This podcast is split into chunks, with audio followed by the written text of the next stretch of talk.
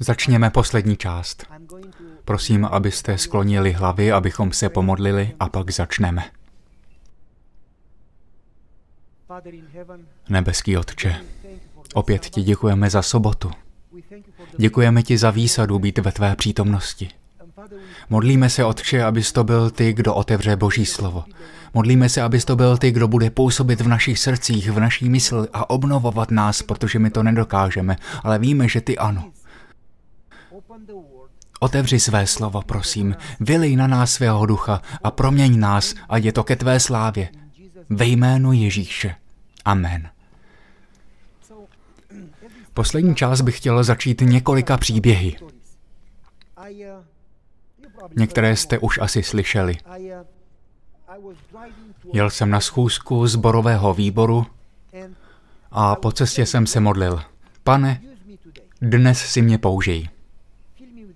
Naplň mě svým duchem. Učiň mě požehnáním. Říkám jako Iziáš, jsem tady? Pošli mě. Rozumíte? A jak jsem se modlil a řídil, volá mi žena a říká, Zlato, Gucci zvrací krev. Gucci je naše štěně. Nevím, jestli jste ho někdy viděli, mohl bych vám ho ukázat na obrazovce. Ale nemám tu připojení, jinak bych vám ho ukázal. Ale pro vaši představu je to kavalír King Charles Španěl, krásné štěně. Vlastně už to není štěně, je mu 10 let, ale mám mě moc rád. Když někam jedu, jde ke dveřím a dva, tři dny nechce jíst ani pít. Zůstane u dveří a pláče. Mm, mm, mm. A když se vrátím, když uslyší moje auto, skáče po mně a líže, pusinkuje mě a ten krásný malý pes mě miluje víc, než si umíte představit. A já ho taky miluju. Často, když volám manželce, ptám se jí, je Gucci v pořádku? Každopádně mi volala a řekla, Zlato, Gucci mu není dobře, zvrací krev. Zavolal jsem staršímu zboru, řekl jsem, nemůžu přijít na schůzi zborového výboru. Proč? Mám naléhavou záležitost. Jde o tvoji ženu? Řekl jsem, ne, jde o mého psa. já nemůžu přijít, můj pes je jako moje rodina. Starší zboru říká, dobře, pastore, já to vezmu za tebe. Otočil jsem se, šel domů a vyzvedl jsem psa. Běžel jsem k veterináři a modlil se, pane prosím. A napadlo mě, že nic se neděje náhodou, ale všechny věci, v osmé kapitole listu Římanům se píše, kolik věcí? Všechny věci napomáhají k dobrému. Jak by to mohlo být něčemu dobrému? Bůh to nespůsobuje, ale někdy to dopustí a má moc to zvrátit. A tak se ptám, pane, k čemu můžeš tohle použít? Tak jsem pánu řekl, dávám ti to do rukou. Vzal jsem psa, jel jsem k veterináři, byl čtvrtek večer. A doktor říká, pane Goja, vy máte oblek? Vzali psa, prohlédli ho a pak, když se veterinář vrátil, tak zase zopakoval. Vy jste v obleku? Je to protizákonné? Říká, ne, ale nikdy jsem vás v obleku neviděl. Říkám, no, měl jsem schůzi. On říká, ve čtvrtek večer v 19 hodin schůze? Říkám, jo, co děláte? Jsem pastor. Je, proč jste nám to neřekl? Měl bych přijít a hned prohlásit, hele, já jsem pastor, nikdy jste se neptali. A on na to, no, když jste pastor a váš pes je tu. Ten pes měl v krku něco jako kost, něco venku snědl a pak říká, teď když je o vašeho psa postaráno, tak mám na vás otázku. Ptal se, co se stane s lidmi a co se stane se zvířaty, když zemřou, jdou do pekla nebo do nebe? Přednesl jsem jim biblickou přednášku o stavu mrtvých. Říká, to jsem ještě nikdy neslyšel. Tak přijďte zase zítra, podíváme se na psa. Další den jsem přišel a on říká, mám ještě další otázky, co se děje s mrtvými. A pak jste mluvil o vzkříšení, jak to bude při vzkříšení. Byli tam ještě vlastně dva nebo tři doktoři, dvě sestry a asi tři dámy z recepce, co jsou u registrace a pokladny. Dal jsem jim druhou biblickou hodinu o druhém příchodu. Říkal, to bylo zajímavé, ale mluvil jste o miléniu. A já řekl, ano, přijďte zase zítra, řekl doktor. Ale můj pes je v pořádku, na tom nezáleží. A tak jsem tam jel další den znovu a dal jsem jim třetí biblickou hodinu o tisíciletí, o miléniu. A pak říkají, no my chceme vědět něco i o nebi. A tak jsem tam jel i další den a dal jim další biblickou hodinu o nebi. Byl jsem tam každý den. Pak jsem je pozval k evangelizaci. Můj pes byl v pořádku, ale Bůh vyslyšel moji modlitbu. Pane, použij mě právě dnes. Chápete? Bůh mi dal příležitost. Kolikrát ji využijeme? Jsme tak zaneprázdněni sami sebou, že na Boha nemáme čas? Bůh říká, znám plány, které mám s tebou, ale my nemáme zájem ty plány poznat, protože máme své plány. A víc než to. Kolikrát jsme tak soustředěni sami na sebe, že jsme slepí k bolesti kolem nás? Slepí k lidem. Lidé jsou ve stresu, lidé mají bolesti, lidé potřebují naději a my je nevidíme a neslyšíme, protože jsme příliš soustředěni na to, co musíme udělat. Místo toho, abych řekl, pane, otevři mi oči, učiň mě požehnáním. Můj otec říkával, dovol Bohu, aby tě učinil požehnáním. Když jsi naplněn duchem, staneš se tím, co Ježíš nazývá světlem. My, křesťané, jsme povoláni být světlem. Ježíš říká, vy jste světlo. Nezakrývejte ho, nechte ho zářit. Chápete? Rozumíte? Moje malé světelko, světlo. Chci, aby svítilo. Znáte tu píseň? Moje malé světelko, chci, aby svítilo. Proč to zpíváme, ale neděláme? Vy jste solí, tak buďme solí. Když vaříte a v jídle není sůl, je to dobré? Hmm, takže zpátky k tématu. Jednou, ne tak dávno, před několika lety jsem byl v práci a moje žena jako obvykle připravila něco malého k jídlu. Protože jím mezi jídly. Moc toho nesním, ale něco malého si dám, víte. A pro mě je jídlo svaté, jídlo a sobota. Nikdy je neporušuji, víte. A tak jsem se nasnídal a šel do práce. V kanceláři jsem si prohlížel nějaké články a pak jsem si řekl, je 10 hodin, svatý čas. Vzal jsem si sendvič, podíval jsem se na něj a už se mi zbíhaly sliny na jazyku. Byl to krásný domácí chleba se salátem z mé zahrádky a domácími okurkami. Z mé zahrádky a domácím rajčetem také ze zahrádky a bylo to prostě, ach, už jsem se nemohl dočkat, až to sním. Zbíhaly si mysli na jazyku, pomodlil jsem se jako obvykle s prozbou poženej mi pane nejen jídlo, ale prosím udělej mě dnes světlem. Učiň mě poženáním. Kolem mě jsou lidé v nouzi. A Bůh mi promluvil do mysli a řekl, dej jídlo své sekretářce. Řekl jsem, no tak pane, to je moje jídlo. Říct, že už jsem se za to jídlo pomodlil a byl jsem připraven se zakousnout.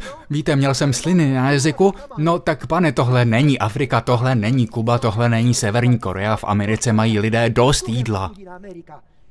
Ona se urazí, hledal jsem výmluvy, víte, bude uražená, nepotřebuje moje jídlo.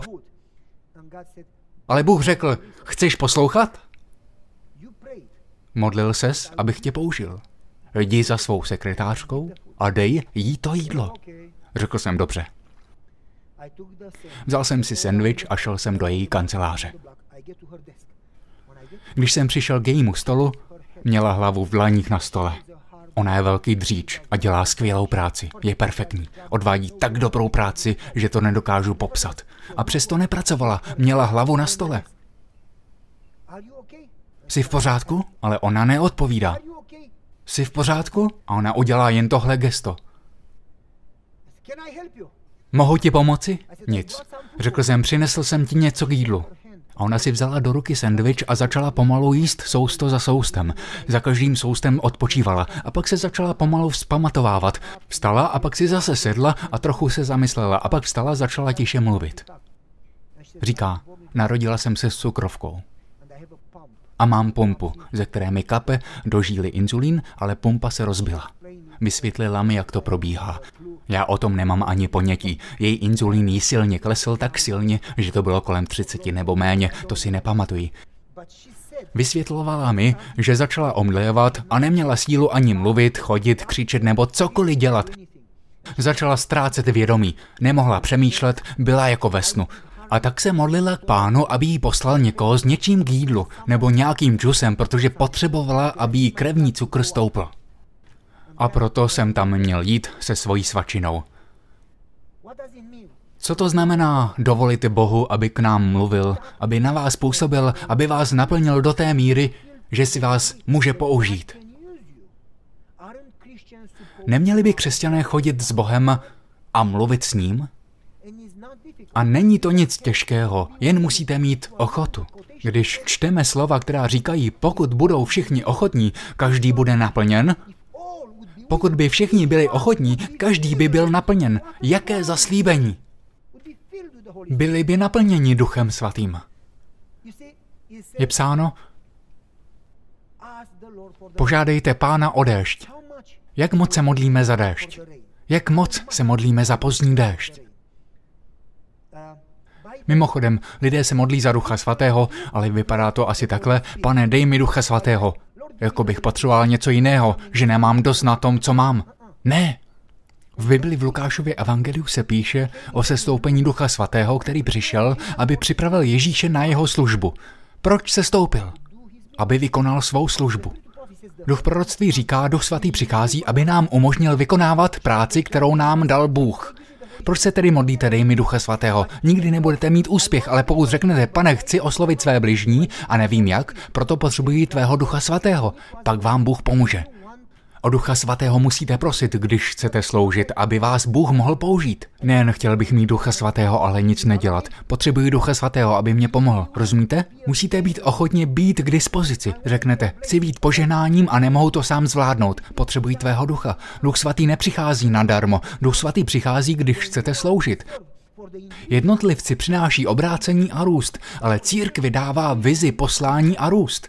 A veškerý růst se děje pouze skrze Ducha Svatého. Tak tohle píše o přijetí daru Ducha Svatého. Kolik chceme přijmout? Všechny, co znamená všechny.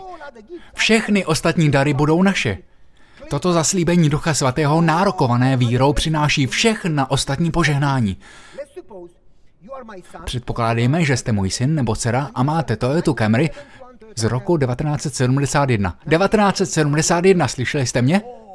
Stará, snilá, zrezivělá, rozbitá plechovka. K ničemu, je to šmejt. Dobře, řekněme, že vlastním pět autosalonů. Mám prodejce Toyoty a oni mají prodejce Volva a já mám prodejce Mercedesu a Subaru a já mám co? Prodejce Hondy. Chce ještě někdo Chevrolet nebo cokoliv jiného? Tak to všechno vlastním. Mám 6-7 aut. Jsem bohatý. Mám 10 aut a ty, moje dítě, máš rozbitou Toyota Camry z roku 1971. A ty za mnou přijdeš a řekneš, tati prosím, potřebuji alternátor. Já ti řeknu, synku, když vyměníš alternátor, tak se ti rozbije starter. A když vyměníš starter, tak ti zní všechny elektrické součástky v autě. Proč chceš alternátor? Pojď, dám ti úplně nové auto. Rozumíte mi? A ne nové auto. Dám ti celý majetek. Je tvůj. Kup si auto, jaké chceš, přestaň opravovat rozbité krámy. Ne, tati, ty mi ale nerozumíš, já potřebuji alternátor. Dobře, a druhý den přijdeš zase, potřebuju nárazník, ztratil jsem nárazník na dálnici. Říkám, synku, můžeš mít nové auto, můžeš si koupit BMW kabriolet. No tak, je nové, má na je to nula kilometrů. Ne, potřebuju nárazník. Dobře. Chápete? To je to, co děláme s Bohem. Chodíme každý den a říkáme, potřebuji tohle a potřebuji tamto. A Bůh říká, nechápeš to, přijmi ducha svatého a pak získáš všechno ostatní. Celý majetek bude tvůj. Chápete, co se vám snažím říct? To je to, o čem se to píše. Když přijímáme Ducha Svatého, všechna ostatní požehnání, všechny ostatní dary přichází skrze něj. A přesto jsme tak soustředění na to a to a to, že nám uniká to podstatné. Chci vám to vysvětlit velmi jasně. Potřebujeme růst. A k růstu dochází pouze pod jednou podmínkou. My jako jednotlivci i jako církev nerosteme, protože nám chybí moc Ducha Svatého.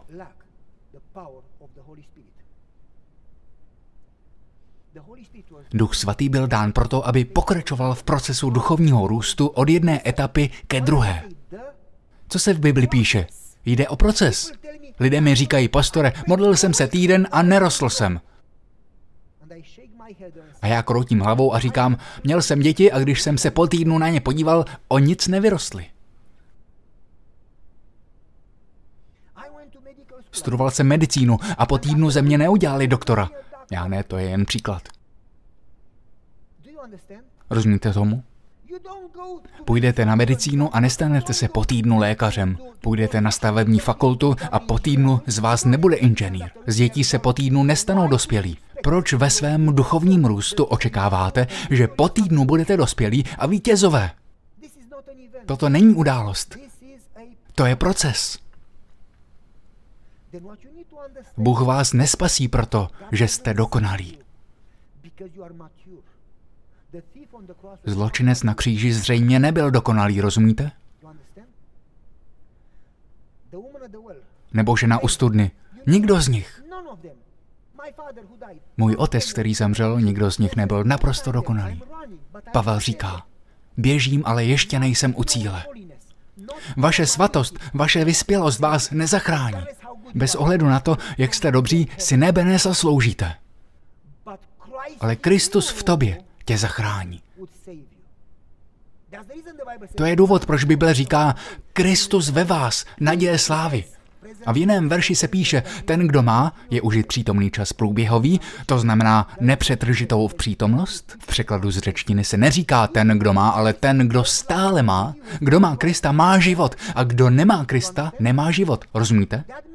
To znamená, že bez ohledu na to, kde se nacházíte, tady nebo tady nebo tady nebo tady, dokud ho budete zvát, kdo volá k pánu, bude spasen, dokud budete k němu přistupovat s prozbou, potřebuji tě, prosím, přijď, potřebuji tě, prosím, přijď, potřebuji tě. Lidé, kteří denně zvou Ducha Svatého, denně zvou Boží přítomnost, duchovně rostou. Bůh na nich pracuje. Vyvíjí se. Rozumíte mi? Bůh na nich pracuje. Jste spaseni ne proto, že jste dokonalí. Vaše dokonalost vám nedá nebe. I kdybyste byli dokonalí, pokud se oddělíte od Krista, jste ztraceni. Když vím, že jsem nedokonalý, ale obracím se k Pánu, tehdy jsem spasen. Protože pokud jsi v Kristu a Kristus v tobě, jeho přítomnost tě zachraňuje. Když máš Krista, nemůžeš zahynout. Možná mi teď řeknete, když mám Krista, nemusím poslouchat zákon. Pokud máte Krista, on ve vás bude působit proměnu a probouzet poslušnost. Rozumíte? Nemůžete mít Krista a dělat si, co chcete, protože pokud ve vás žije Kristus, změníte se. Ježíš říká, že ty, kteří mají Krista, poznáte po? Po jejich ovoci. Ježíš také říká, kdo zachovává má přikázání, ten mě miluje. Jan 15. A poslouchá má přikázání. Pokud tedy máte Krista v srdci, můžete růst. Je to proces, je to proces, který trvá celý život. Abrahamovi to trvalo celý život. Mojžíšovi to také trvalo celý život. Mojžíšovi to trvalo 40 let. Proč si myslíte, že vy to zvládnete za týden? Jste v procesu duchovního růstu a dokud je Bůh ve vás a pracuje na vás, jste v bezpečí. Nezáleží na tom, jestli říkáte, pastore, ale já ještě nejsem připraven. To je v pořádku. Jakmile se od Krista oddělíte, jste ztraceni, proto se musíte modlit. Mocí Ducha Svatého se mravní obraz Boha zdokonaluje ve vašem charakteru. Jak můžeme růst? Mocí Ducha Svatého. Máme být zcela proměněni do Kristovy podoby. Jak se to stane? Pokud jste denně naplněni Duchem Svatým, pokud denně zvete Krista do svého srdce, Poslouchejte, jak můžete být spaseni. Bible říká, že Ježíš k něm mluvil o nebeském království. Pokud chcete být, mimochodem, kolik z vás chce být v nebeském království? Kolik z vás chce být v božím království? Ostatní ne? Dobře, budu se za vás modlit. Království nebeské je jako deset panen. Tečka. Tady se zastavíme. Proč deset? Proč ne sedm? Sedm je svaté číslo. Proč ne dvanáct? Jako počet učedníků, proroků nebo patriarchů. Proč deset? Protože když to Ježíš řekl, Izrael okamžitě věděl, co tím myslí. Ve svatyni totiž pokaže, když byla do služby povolána nová skupina kněží a stará skupina odešla na přestávku, šlo jich do služby deset. Vždy deset, nikdy ne devět, nikdy ne jedenáct, vždy deset. Takže když šli do služby, deset jich šlo do služby ve svatyni. Když tedy Ježíš říká, je to jako deset panen, Izrael věděl, že jde o službu. Deset totiž bylo číslo povolání ke službě. Takže Ježíš hned na začátku upozorňuje, že království nebeské je o službě. Bůh vás nepovolává, abyste byli líní. Líný křesťan není křesťan. Od samého začátku je nebeské království o službě. To bylo poselství, které Ježíš učil. Nebeské království je deset panen. Je to jasné? Jsou povolány ke službě. Deset panen je povoláno ke službě. Pak se tu píše, že to byly pany. Co to znamená? Byly čisté. Nemluvíme tedy o církvi plné smilstva, o odpadlé církvi ze zjevení, která je oblečená jako nevěstka v rudých šatech. Když hovoříme o paně, která je oblečená v bílém, je čistá. Mluvíme o boží církvi, rozumíte mi? Je oblečená v bílém. Kolik panen je oblečeno v bílém? Bláznivé nebo moudré? Všechny. Všechny jsou pany. Všechny jsou povolány ke službě, všechny jsou oblečeny v bílém. Co je to bílé roucho? Je to Kristovo roucho spravedlnosti. Máte pravdu. Dnes máte za jedna. Všechny jsou tedy oblečeny do Kristovy spravedlnosti. Dobře. Ale pak říká, že všechny měly lampy. A kolik z nich mělo olej? Všechny. Později olej došel. Ale na začátku, když se nechali pokřtít, všechny měli olej, chodili do zhromáždění, milovali Ježíše, zpívali kumbája, dodržovali sabat, jedli brokolici, na začátku byli všechny v pořádku.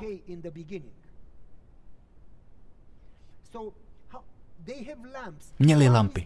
Co je to lampa? K čemu je lampa? Co je to lampa? K čemu je lampa? Kdo mi to může říct? Přeskočím o tři slajdy dopředu a pak se k ním ještě vrátíme.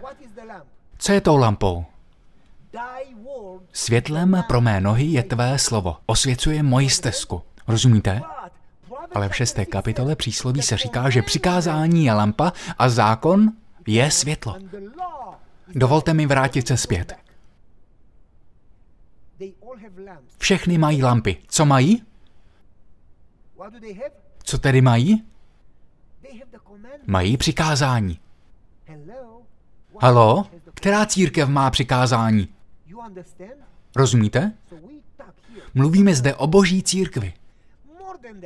Navíc mají v lampě olej. Co je to?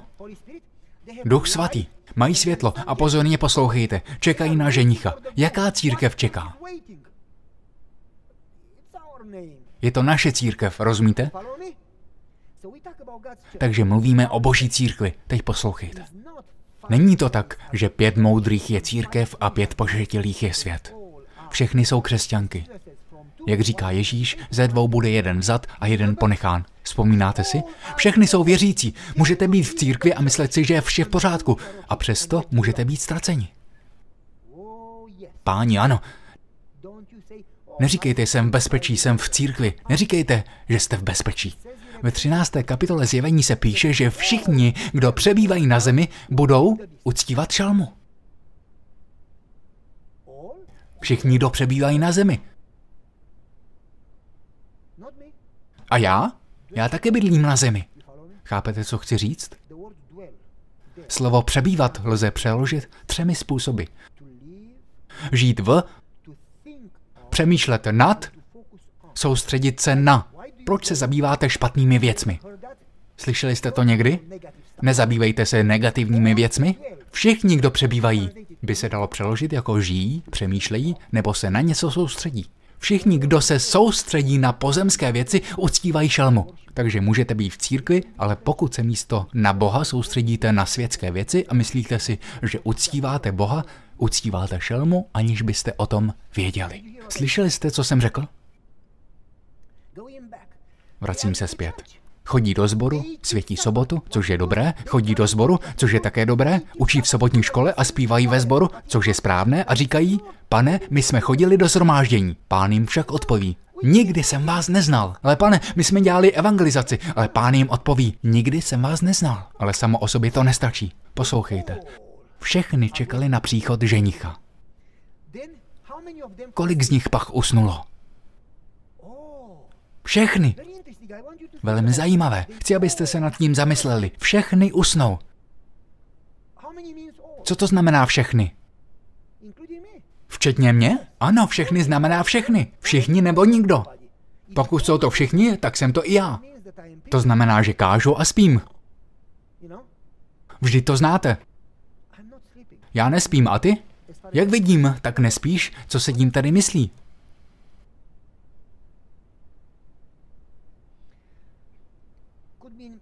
Může to znamenat mnoho věcí. Za prvé, mohlo by to tak být, že jsme tak soustředění na tento život, že spíme vzdor naléhavosti doby, ve které žijeme. Rozumíte? Neuvědomujeme si, že vlastně prožíváme poslední události Ježíše na cestě. Mohlo by to tak být. Nebo je možné, že jsme tak zaslepeni jinými věcmi, že necítíme působení Ducha Svatého, který se nás snaží připravit. Spíme, ale může to být i něco jiného. Ježíš během bouře spal na lodi a učedníci byli zoufalí a volali, zahyneme. A budí ho, probuď se, je ti jedno, že zahyneme? Ellen Whiteová říká, že Ježíš během bouře spal. Proč? Protože věděl, že je v rukou svého otce a je v bezpečí. Další příklad. Petr je ve vězení, chystají se ho popravit, ale on nepláče. Není zoufalý, nemodlí se, prosím, zachraň mě, pane. Petr spí jako miminko. Proč Petr ve vězení klidně spí? A Ellen Whiteová říká, že spal, protože věděl, že Bůh má vše pod kontrolou a že je v bezpečí v božích rukou. Mohlo by to být i tak, že spí a mají falešný pocit bezpečí. Zažívají falešný pocit bezpečí a mohou v klidu spát, všechno je v pořádku, jsme adventisté, jsme boží církev, máme pravdu. Slyšeli jste někdy, že by to naši lidé říkali? My známe pravdu. Mít pravdu neznamená, že jste bezpečí, znamená to jen, že máte větší odpovědnost. Nedává vám právo, ale práci. Halo, je to tak? Světíme sobotu, máme svatyni, známe stav mrtvých, spíš bychom měli znát stav živých, věřte mi. Známe tedy stav mrtvých, známe proroctví o 2300 dnech, pěkné proroctví, máme zdravotní reformu a díky tomu se cítíme být o něco lepší než ostatní. Chápete, co se snažím říct? Cítíme se trochu jako Izrael. Jsme Abrahamovi děti. Díky tomu máme pocit bezpečí, aniž bychom si uvědomovali, že jsme mnohdy daleko od toho, jaký bychom měli být. A díky tomu, že se cítíme být v bezpečí, klidně spíme v situaci, ve které jsme. Kolik z nás spí? Podívejte se na učedníky. Spící učedníci představují spící církev, když se blíží boží den, den páně. Kristus je za dveřmi. Lidé žijí v poslední hodině zkušební doby a přesto jsou lhostejní. Spí a kazatelé nemají žádnou moc je probudit. Proč? Protože kazatelé také spí. Spící kazatelé kážou spícím členům. Páni, ale pak se ozve. Ženich přichází. Co to je? Ale Whiteová říká, že Bůh dopouští krize, aby nás probudil a my byli připraveni na druhý příchod. A také, že Bůh nedělá nic, aniž by svůj lid varoval. Například před potopou byli lidé varováni. Před pádem Jeruzaléma je Ježíš také varoval. Varoval před armádou, která obklíčí celou oblast, vzpomínáte? Bible nám říká, že ti, kteří poslechli, byli zachráněni a ostatní zahynuli. Kristus nedělá nic bez varování. Výzva ženich přichází, když se rozhlédnete kolem sebe a zjistíte, že to, co se děje ve společnosti, je výzvou, kterou se Ježíš snaží říci, je čas se probudit, je čas se probudit. A tak je volání vyslyšeno a není. Co se děje? Co se stane? Když usnuli, všech deset panen mělo lampy, všech deset mělo olej a všech deset mělo světlo, oheň. Když se probudí, kolik z nich má v lampě světlo? Žádná, ani jedna. Podívejte se do Bible. Nula. Nic. Co tedy udělali? Pět z nich doplnilo olej, ale pět z nich nemělo žádný rezervní olej. A když se pozorně podíváte do Bible, tak se tam píše, že na začátku měli olej a toho během jejich spánku hodně ubylo a když se probudili, pět z nich mělo rezervní olej, ale pět ne a chtěli ho koupit. Rozumíte tomu? Co se stalo? Když se podíváte do historie Hebrejců, měli lampy, které byly velmi malé a olej v ní vydržel čtyři hodiny. A měli velkou hliněnou rezervní nádobu a olej z ní vydržel asi 8 hodin. A když dáte dohromady 4 hodiny a 8 hodin s rezervním olejem, vydrží vám asi 12 hodin. Vydrží celou noc. A tradice říká, že v Palestíně byla města velmi nepřehledná. Ulice byly jako bludiště, jako labirint. Velmi nepřehledná. A ulice neměly názvy. Proto lidé, kteří přišli z jiného města, zabloudili, protože neměli GPS. Svatby se konaly v noci, protože ve dne bylo příliš horko. A v noci, když se trochu ochladilo, se konaly i oslavy. A v noci se na ulicích nesvítilo. Žádná jména, jako Lee Highway nebo Dálnice 11. Žádná jména.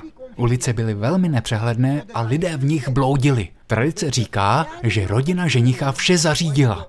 Zatímco dospělí připravovali svatební síň, mladí lidé dostali lampy a rezervní nádoby na olej a byli vysláni na každou křižovatku od vchodu do města až do svatební síně. Měli svítit na cestu, aby se nikdo nestratil. Co bylo úkolem panen? Svítit na cestu, aby nikdo nezabloudil. Bůh řekl, vy jste světlem. Jste zodpovědní za své sousedy, jste zodpovědní za svou rodinu, za své spolupracovníky, jste povoláni svítit na cestu, aby nikdo kolem vás nezabloudil. Vy jste strážci. Pokud jim nesvítíte na cestu, zahynou a vy za to zaplatíte. Z vašich rukou bude vyžadována krev, ale pokud budete svítit, nebudete za ně zodpovědní. Bůh nás povolal, abychom byli světlem, abychom osvětlovali cestu, aby se kolem nás nikdo nestratil, aby každý měl šanci. Rozumíte? Jaká tedy byla služba, úkol panen? Osvětlovat cestu do svatební síně. Rozumíte? Dobře. V čem byl problém, že pět z nich navždy zahynulo a pět bylo zachráněno? V čem byl rozdíl?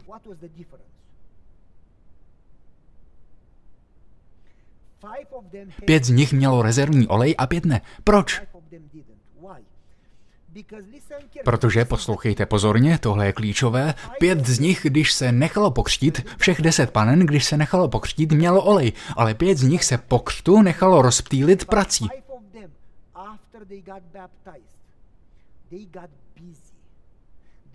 Místo, aby zůstali soustředěné na pam, pam, pam, pam, pam, soustřeďte se, bděte, Rozpílili se, chtěli udělat ještě tohle a tamto a to a ono a Satan vám obstará vždycky dost práce, takže nikdy nebudete mít čas naplnit rezervní nádobu. Pět z nich se rozptýlilo, ale stále mělo nějaký olej. Olej neudělal a najednou nezmizel.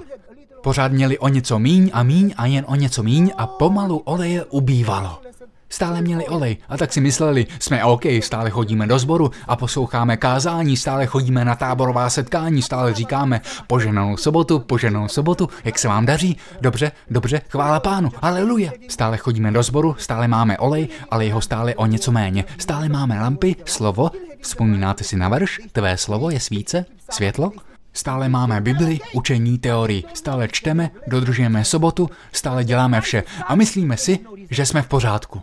Ale nevšímáme si, že oleje máme stále méně a méně a méně oleje. Když přijde krize, nemáme žádnou rezervu.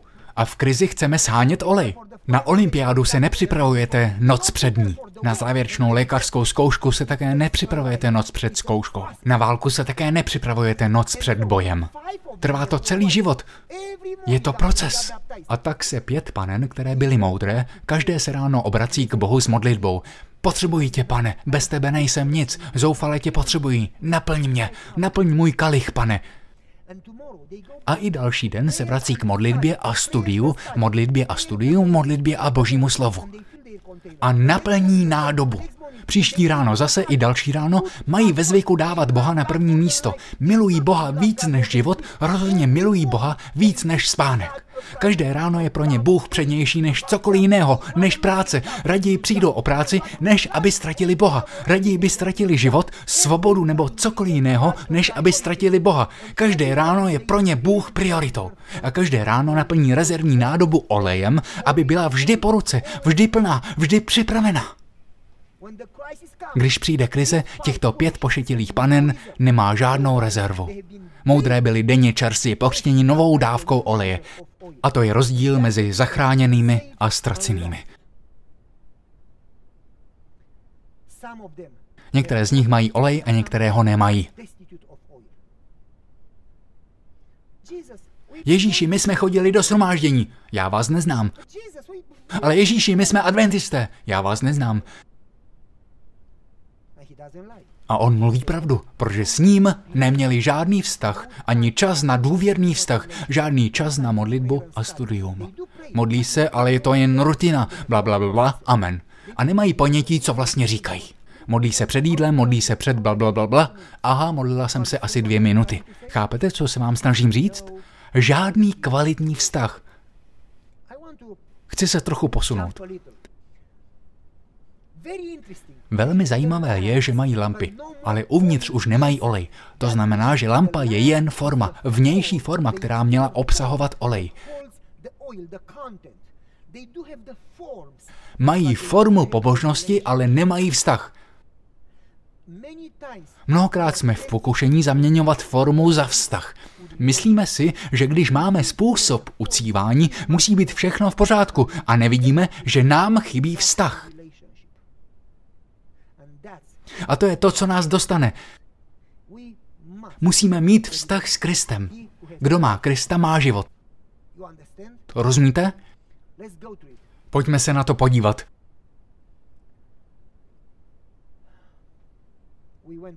O tom jsme už mluvili. Všechny jsou pany, všechny jsou čisté, všechny jsou oblečené v bílém, o tom jsme už hovořili. Poslouchejte pozorně, co bylo s tou jednou skupinou špatného. Že neměla žádný olej v rezervě. Chci zdůraznit, že se píše, já vás křtím vodou, ale ten, který přijde po mně, vás bude křtít duchem a ohněm.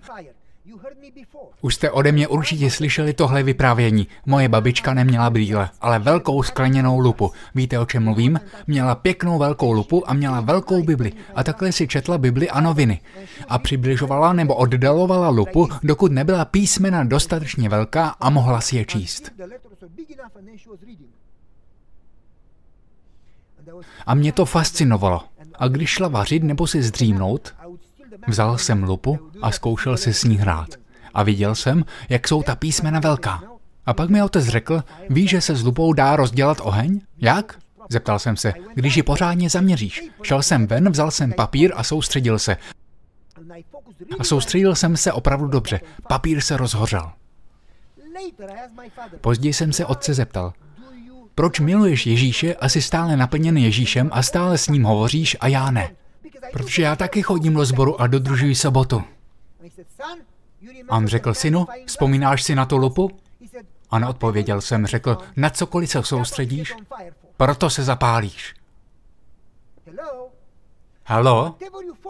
Opravdu? Na co se soustředíš? To tě zapálí. Když se zaměříš na podnikání, budeš hořet pro ně. Když se zaměříš na svou přítelkyni, budeš hořet pro ní. Když se zaměříš na politiku, budeš hořet pro politiku. Když se zaměříš na hudbu nebo sport, budeš hořet pro ně. Ale když se zaměříš na Ježíše, budeš hořet pro něj. Řekl mi, ty se ale soustředíš na jiné věci, synu, nejsi zaměřený na Ježíše. Těch pět moudrých panen se soustředilo na Ježíše. Pět pošetilých stále chodilo do zhromáždění, ale soustředilo se na jiné věci. Proto jim chyběl olej. Chodí do sboru a zpívají. Všeho vzdám se pro Ježíše. Rozumíte, co tím chci říct? Nehoříte. Nemáte oheň. No tak, bratře, probuď se. Ježíš přichází, je čas se probudit, zapálit se pro Ježíše. Rozumíš tomu, co říkám? Když to neuděláš dnes, tak kdy?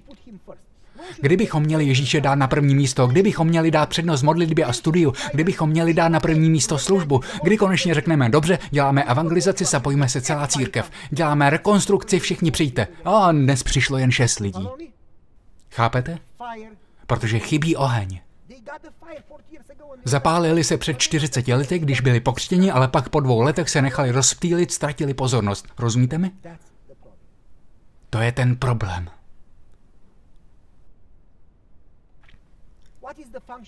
Jaká je role Ducha Svatého?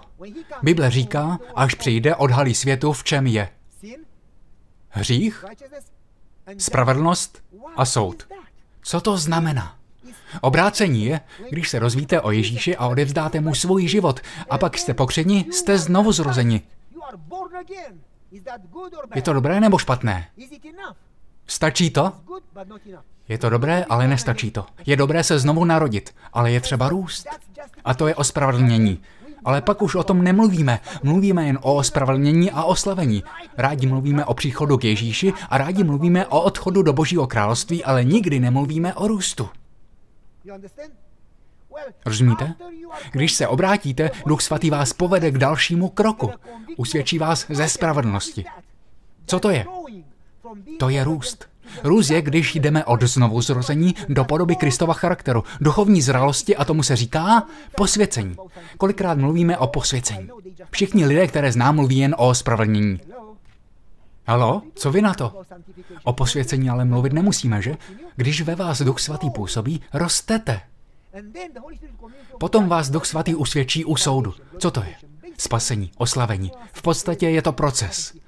Duch proroctví říká, že Duch Svatý vás vede procesem duchovního růstu. Je to proces od křtu k oslavení. Duch Svatý jde od jednoho kroku ke druhému. Bez Ducha Svatého není žádný růst.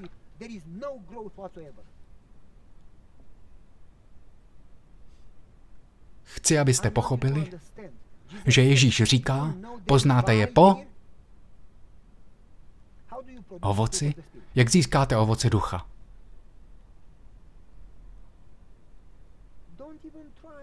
Ani se o to nepokoušejte. Je to ovoce ducha, není to vaše ovoce. Může banánovník produkovat jablka? Může to zkusit? Uf! Pokusím se o to ze všech svých sil. Banánovník plodí banány a z jabloně máme jablka. A můžete se hodně snažit, ale banánovník stejně bude rodit banány. Nesnažte se v lidské přirozenosti produkovat ovoce ducha, protože to není vaše ovoce, je to ovoce ducha. Abyste mohli přinášet ovoce ducha, musíte být naplněni duchem a duch ve vás bude přinášet svoje ovoce. Takže místo toho, abyste se snažili přinášet ovoce ducha, raději se modlete, abyste jim byli naplněni. Stíháte to nebo mluvím moc rychle? Když se modlíte a jste naplněni duchem a duch ve vás žije, tak budete přinášet ovoce ducha i bez vás. Pokud se mu každý den odevzdáte a dovolíte mu, aby ve vás žil. A tohle jsme si už přečetli, že? Bez ducha Chci, abyste si poslechli tato slova a pak skončíme. To jsou poslední citáty. Bez ducha je znalost slova. Víme, že slovo je Bible. Je znalost slova k ničemu. Teorie bez ducha svatého nemůže oživit srdce ani ho posvětit. Můžete znát přikázání, můžete znát biblická zaslíbení, ale pokud duch nepůsobí, charakter se nikdy nepromění. Páni, není to síla? Chtěl bych, abyste si poslechli další citát. V podobenství není mezi družičkami v podstatě žádný rozdíl. Všech deset čeká na ženicha. Mezi adventisty není zdánlivě také žádný rozdíl.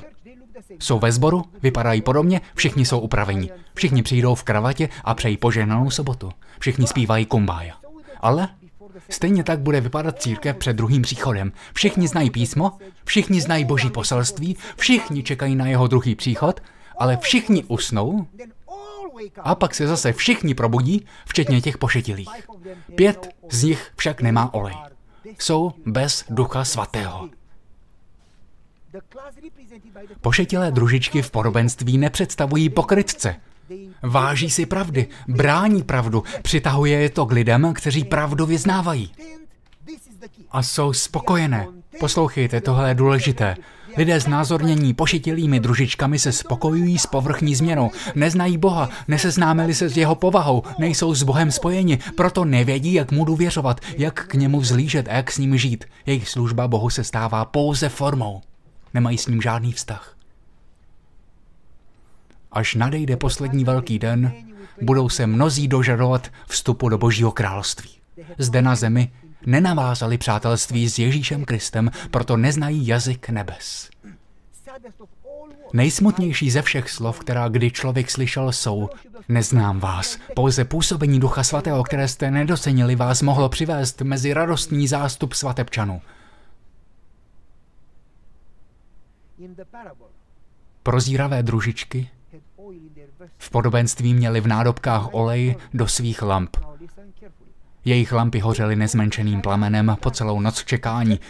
Teď pozorně poslouchejte, družičky měly svítit ve tmě, přispěli k osvětlení na počest ženicha, měli ozařovat tmu a pomáhat osvěcovat cestu k domu ženicha na svatební hostěně. Velmi smutná je skutečnost, že všech deset panen mělo lampy. Co to vypovídá o tom, že všech deset mělo lampy? Mysleli si, že jsou v pořádku, mysleli si, že jsou připravené. Neměli tušení, že mají málo oleje. Olej nezhořel okamžitě, ale tak pomalu, že si toho ani nevšimli. Takže můžete být v církvi a ani nic netušíte a myslíte si, že jste připraveni. Myslíte si, že až se probudíte, zapálíte lampu a nemáte ani tušení, že nejste připraveni. A protože jsme v pozici, v jaké jsme, musíme být bdělí, zcela oddaní, zcela obrácení, zcela zasvěcení Bohu. Ale zdá se, že se cítíme tak, jako bychom byli ochromeni. Nebeský Bože, probuď nás. Wow.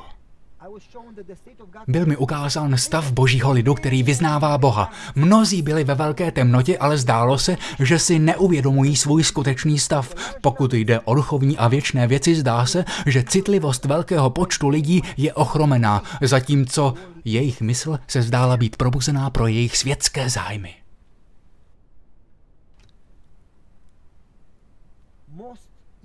Nejdůležitější téma je Duch Svatý, ale nebudu už ten citát číst. Zaslíbení Ducha Svatého se do našich rozhovorů dostává jen tak mimochodem. Pro církev je nezbytné, aby rostla v duchovní síle a účinnosti, aby kázání mělo sílu a obsahovalo jen to podstatné. Pokud se zdá, že se zaslíbení nenaplňuje tak, jak by mohlo, je to proto, že si jej lidé neváží tak, jak by měli. Kdyby všichni toužili po duchu svatém, byli by jim naplněni. Tyto citáty byste si možná měli vyfotit a číst si je znovu a znovu, dvakrát, třikrát, čtyřikrát nebo pětkrát, dokud si je dobře nevštípíte do paměti. Rozumíte tomu, co se vám snažím říct? Přemýšlejte o tom. Přemýšlejte nad tím. Je psáno, těsně před svým odchodem Ježíš povzbudil své učedníky příslibem Ducha Svatého. Toto zaslíbení patří stejně tak nám jako jim a přesto je jen zřídka kdy lidem předkládáno. Je to to nejdůležitější téma a přitom o něm tak málo mluvíme a o které se zajímáme. Toto zaslíbení se v našich rozhovorech neobjevuje, nedotýká se nás a přitom je pro růst církve zásadní. Pokud se zdá, že se toto zaslíbení nenaplňuje tak, jak by mohlo, je to proto, že si jej lidé neváží tak, jak by měli. Velmi působivé. Kristus prohlásil, že božské působení ducha má provázet jeho učedníky až do konce. Avšak toto zaslíbení není oceněno, jak by mělo být. A proto nevidíme jeho naplnění, jak bychom mohli. O zaslíbení ducha se málo přemýšlí a následkem toho je, jak se dá očekávat, duchovní vyprahlost, duchovní temnota, duchovní úpadek a smrt. Zabývají-li se věřící nepodstatnými věcmi, postrádají působení boží moci, která je nezbytná pro růst a blaho církve a přináší všechna ostatní požehnání v neomezené míře. Máli Bůh v poslední den požehnat své církvi, bude to proto, že učení o duchu svatém se bude nejen studovat, ale také hledat celým srdcem. Když služebníci a sbory se budou sklánět před Bohem s voláním, zarmoutili jsme ducha božího, chtěli jsme být křesťany bez ducha svatého, nesnažili jsme se, aby naše sbory byly naplněni duchem svatým. Pokud nemáme ducha svatého, měli bychom zbory zavřít. Pokud nemáme ducha svatého, pastor by neměl ani kázat. Nemluvím příliš tvrdě, když říkám, že církev bez ducha je spíše prokletím než požehnáním. Když duch svatý je prostředek, kterým získáváme sílu, proč po něm nehladovíme a nežízníme, proč se o ducha svatého nemodlíme, proč o něm nemluvíme, proč o duchu svatém nekážeme. Za denní, za každodenní křest je to, když naplníte svou rezervní nádobu. Měli bychom Bohu předkládat své prozby za každodenní křes duchem svatým. Křesťané by se měli scházet a modlit se zejména za to, aby Bůh pokřtil církev bohatou mírou svého ducha. Křesťané by se měli scházet a modlit se. V nezměrném pokladu Ducha Svatého jsou obsaženy všechny zdroje nebes. Bůh nijak neomezuje působení své milosti na lidi. Kdyby všichni chtěli přijmout Ducha Božího, byli by jim všichni naplněni. Zaslíbení Ducha Svatého budeme-li o ně žádat s vírou, přinese všechna ostatní požehnání, která budou štědře dána božímu lidu. Přijetí Ducha Svatého v jeho plnosti je velkou potřebou dnešní církve. Neexistuje tu limit pro užitečnost člověka, který dá sám své zájmy stranou, dá prostor působení Ducha Svatého a žije život zcela zasvěcený Bohu. Hotovo. Dokončil jsem to. Radujte se a znovu říkám radujte se. Na závěr mi dovolte uvést příběh, který pravděpodobně znáte. Je mnoho příběhů, jen na ně nemáme čas. Pravděpodobně jste to už ode mě slyšeli. V březnu 1977, myslím, že 4. března, bylo v Rumunsku silné zemětřesení, které mělo sílu 7,6 Richterovy stupnice. Trvalo asi minutu a 16, 17 nebo 18 sekund. Už si to nepamatuji. Okolo jedné a půl minuty. Budovy se pohnuly tímto směrem, pak se otřásly jiným směrem a pak zase tímto směrem. Toto zemětřesení zničilo mnoho budov a zahynuli tisíce lidí. Jel jsem do Bukurešti zjistit, jestli je moje sestra ještě naživu, protože telefonní linky nefungovaly. Z boží milosti byla v pořádku.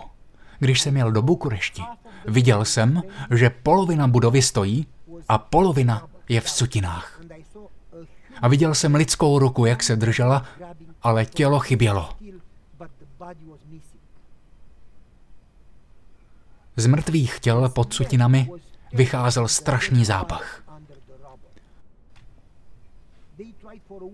Záchranáři proskoumávali sutiny celý týden, protože slyšeli klepání v potrubí jako varovné signály. Snažili se dostat lidi ven, ale nestihli to včas, takže jich mnoho zemřelo. Nevím, kolik lidí se podařilo zachránit, ale tisíce jich zahynulo. Když začalo zemětřesení, bydleli jsme ve vysoké budově ve čtvrtém patře. Když se budova začala třást, bylo slyšet strašné praskání. Ten luk vydával zvuky jako. Když začalo zemětřesení, byl to zvuk jakoby větru, ten zvuk naháněl hrůzu. Měl jsem z toho husí kůži. Mělo to jako hů. A pak se budovy začaly pohybovat. Země se otřásala. Maminka začala plakat. Pane Ježíši, prosím, jestli máme zemřít, odpust mi všechny hříchy. Už si nepamatuji, jestli jsem je vyznala všechny, odpust mi, protože chci být spasena. Můj tatínek jí řekl, zlato, nečekej na krizi, abys vyřešila své problémy, ale řež je každý den. Každý den pozvi boží přítomnost a naplňuj se Bohem, takže až přijde krize, budeš mít v srdci pokoj. Není to krásné? Jste tak naplněni Bohem, že když přijde krize, jste připraveni a máte pokoj. A můj tatínek začal zpívat. Skálo věku rozeklaná pro mě skryně. Moje maminka říkala, jak můžeš zpívat? Tatínek odpověděl, otevřel jsem pusu a ono to jde samo. Moje maminka je dobrá žena a laskavá křesťanka, ale nějak to nezvládala. Začala brečet, začala křičet a můj tatínek zpíval. Někdo zaklepal na dveře. Pane Gojo, otevřete! Kdo to klepe během zemětřesení? Tatínek otevřel dveře. Byli to sousedé, manželé.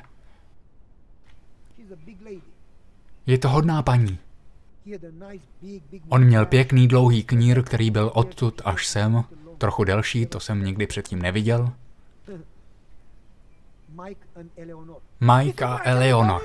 Pane Gojo, můžeme dál? Tatínek řekl, proč byste chtěli jít k nám? Proč neseběhnete dolů po schodech? Výtah už nefungoval. Davy lidí se strkají jako šílení, jako zvěř běží po schodech a křičí. Proč taky neběžíte dolů, abyste se dostali z budovy? Oni na to.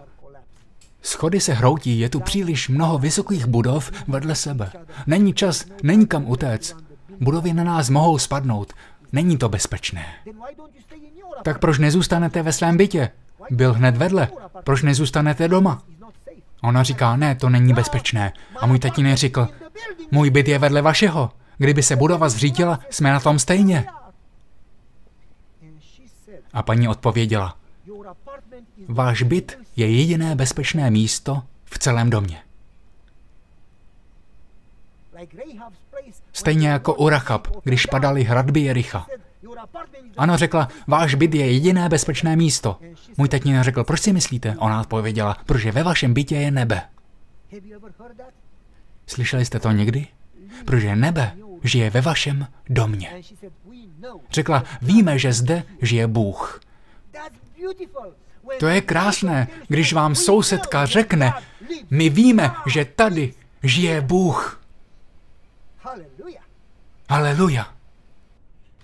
Sousedka pokračovala. Víme, že tu žije Bůh. Když se hádáme, když děláme to a to, slyšíme vás zpívat a modlit se. Chodíte od dveří ke dveřím, k sousedům dáváte jim med a knihy a modlíte se za ně a my vidíme na vaší tváři, že u vás je Bůh, že jste naplněni boží přítomností. A my víme, že Bůh zde žije. Tohle je jediné bezpečné místo v celé budově. Můžeme dovnitř? Můj tatínek řekl, dobrá, jestli je tady nebe, pojďte do nebe. Měl smysl pro humor a vždycky dovedl říct něco vtipného. Řekl, OK, pojďte do nebe. Tak šli. Pojďme zaspívat. Tu píseň neznáte. Řeknu vám slova. Byli k smrti vyděšení. Byli celý žlutí. Bledí. Jako kdyby stršeli prsty do zásuvky, tak se jim ježili vlasy na hlavě hrůzou. Pff. Byli k smrti vyděšení. Tatínek se zeptal, proč panikaříte? Bojíme se. Tatínek neměl vůbec strach a řekl, poslouchejte, jestli Bůh chce, abychom žili, i kdyby se budova zřítila, po tvém boku jich padne tisíc a deset tisíců po tvé pravici, ale tebe se to nedotkne? A pokud Bůh chce, abychom zemřeli, jsem připraven, protože jsem Ježíše ráno pozval do svého srdce a on je se mnou. Nejsem sám, jsem připraven. Už se nemohu dočkat, až ho uvidím. Zemětřesení ustalo, tatínek se pomodlil a pak se sousedům podíval do očí a řekl, nečekejte na krizi, abyste pozvali Boha do svého srdce. Nečekejte na krizi, abyste pozvali nebe do svého domova. Pozvěte Boha dnes. Každý den. Každý den. A až přijde krize, budete v bezpečí. Chápete, co znamená každodenní plnění rezervní nádoby? Až přijde krize, budete mít olej. Nebudete o nic ochuzení. Když si na něj uděláte čas, je pro vás přece prioritou.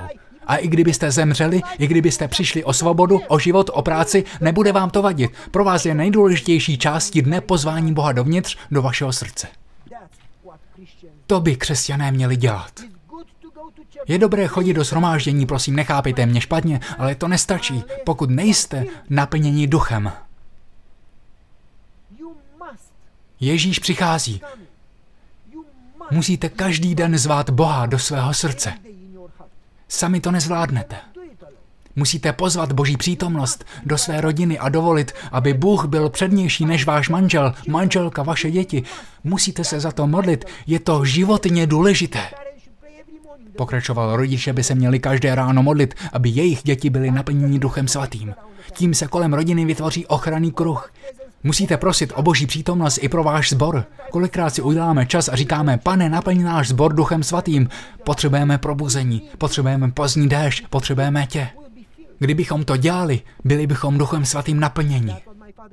Můj tatínek jim ještě řekl, nečekejte na krizi, pak už bude pozdě na to, abyste naplnili svoji nádobu olejem. Když nemáte čas jít a nakupovat olej, nebudete ani mít čas na růst. Chce to čas, musíte prosit každý den a pak se nemusíte starat o růst. Pokud máš ducha svatého dnes, budeš ho mít i zítra, nezáleží na tom, co se stane příští den, jsi v bezpečí, pokud máš olej ve své lampě, rozumíte mi?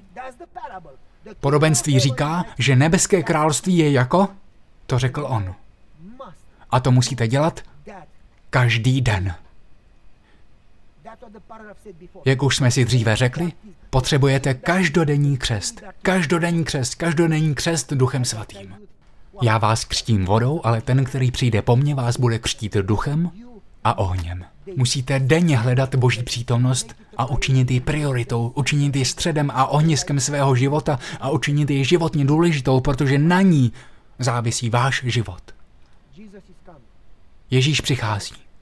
A pak se ukáže rozhodující rozdíl mezi spasenými a zatrcenými.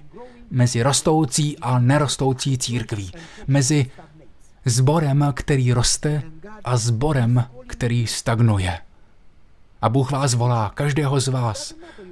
Nezáleží na vašem věku, nezáleží na tom, jestli máte vyšší nebo nižší vzdělání, jste bohatí nebo chudí, jestli jste staří nebo mladí, na tom nezáleží. Bůh volá každého z vás. Každý den proste o Ducha Svatého.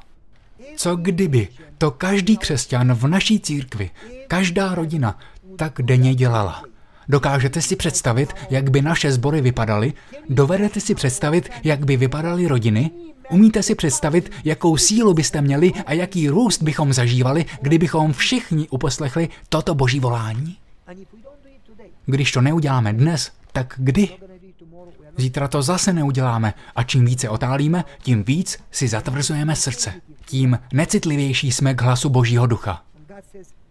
Bůh říká, dnes je den spasení.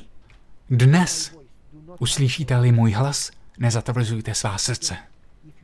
Pokud dnes cítíte, že k vám Bůh mluví, musíte se rozhodnout. Dnes! Nezahrávejte si s Duchem Svatým. Je to příliš drahé. Příliš riskantní. Dnes, když vám Bůh řekne, udělej to, rozhodneš se a řekneš, že odteď, dnes, zítra, každý den, v pondělí, úterý, každý den, budu zvát Boží přítomnost do svého srdce ve své rodině, tak zažijete moc Božího ducha. Nebude to ze dne na den, ale budete neustále průběžně procházet procesem růstu a Bůh se o vás postará, protože Bůh je věrný. Když jsi bez Boha, nemůžeš být spasen. A když jsi s Bohem, nemůžeš být zatracen. On to udělá. On má moc to udělat. Kež vám Bůh požehná, až uděláte toto rozhodnutí. Nebeský Otče, odpoznám, že i když tě milujeme, necháme se rozptýlit a máme jiné priority a neuvědomujeme si, v jaké době žijeme. Jako bychom byli paralizováni. Zdá se, že spíme. Někdy soudíme druhé a říkáme, ach, to je církev, nebo to je zbor, to je pastor, to je moje rodina, to je kazatel, to není můj případ, ale otče, my všichni tě potřebujeme víc než kdykoliv předtím. Proto přicházíme v pokoře a modlíme se, abychom hledali tebe a tvého ducha více než cokoliv jiného, a aby se ty a tvá přítomnost staly naší prioritou. Pomoz nám všem, abychom denně trávili čas s tebou na modlitbě a při studiu. Hledali tvou přítomnost, měli touhu tě poznat a nechali se tebou naplnit. A pak s tebou chodili a byli světlem a požehnáním, abychom měli uši a oči otevřené provedení duchem pro potřeby lidí a dovolili ti, aby z nás učinil světlem, aby z nás učinil požehnáním. Otče, naplň nás. Naplň nás, prosím, naplň nás svým duchem. A to nejen dnes, ale denně, abychom byli připraveni na Ježíšův brzký příchod. Prosím za všechny přítomné, modlím se za ty, kteří poslouchají na internetu nebo v televizi a modlím se, Otče, abychom ti důvěřovali. Nespoléhali se na sebe, ale důvěřovali tobě a věřili, že dodržíš svůj slib. Otče, ve víře se už nemůžeme dočkat, až tě uvidíme tváří v tvář a budeme se ti moci poklonit a říct, že si to nezasloužíme, ale jen díky tvé milosti jsme tady. Toužíme, abychom tě viděli tváří v tvář a mohli ti k nohám položit své koruny. Za tyto věci se modlíme v Ježíšově jménu a pro jeho zásluhy a děkujeme ti, že jsi nám odpověděl. Chválíme tě a milujeme tě. Amen.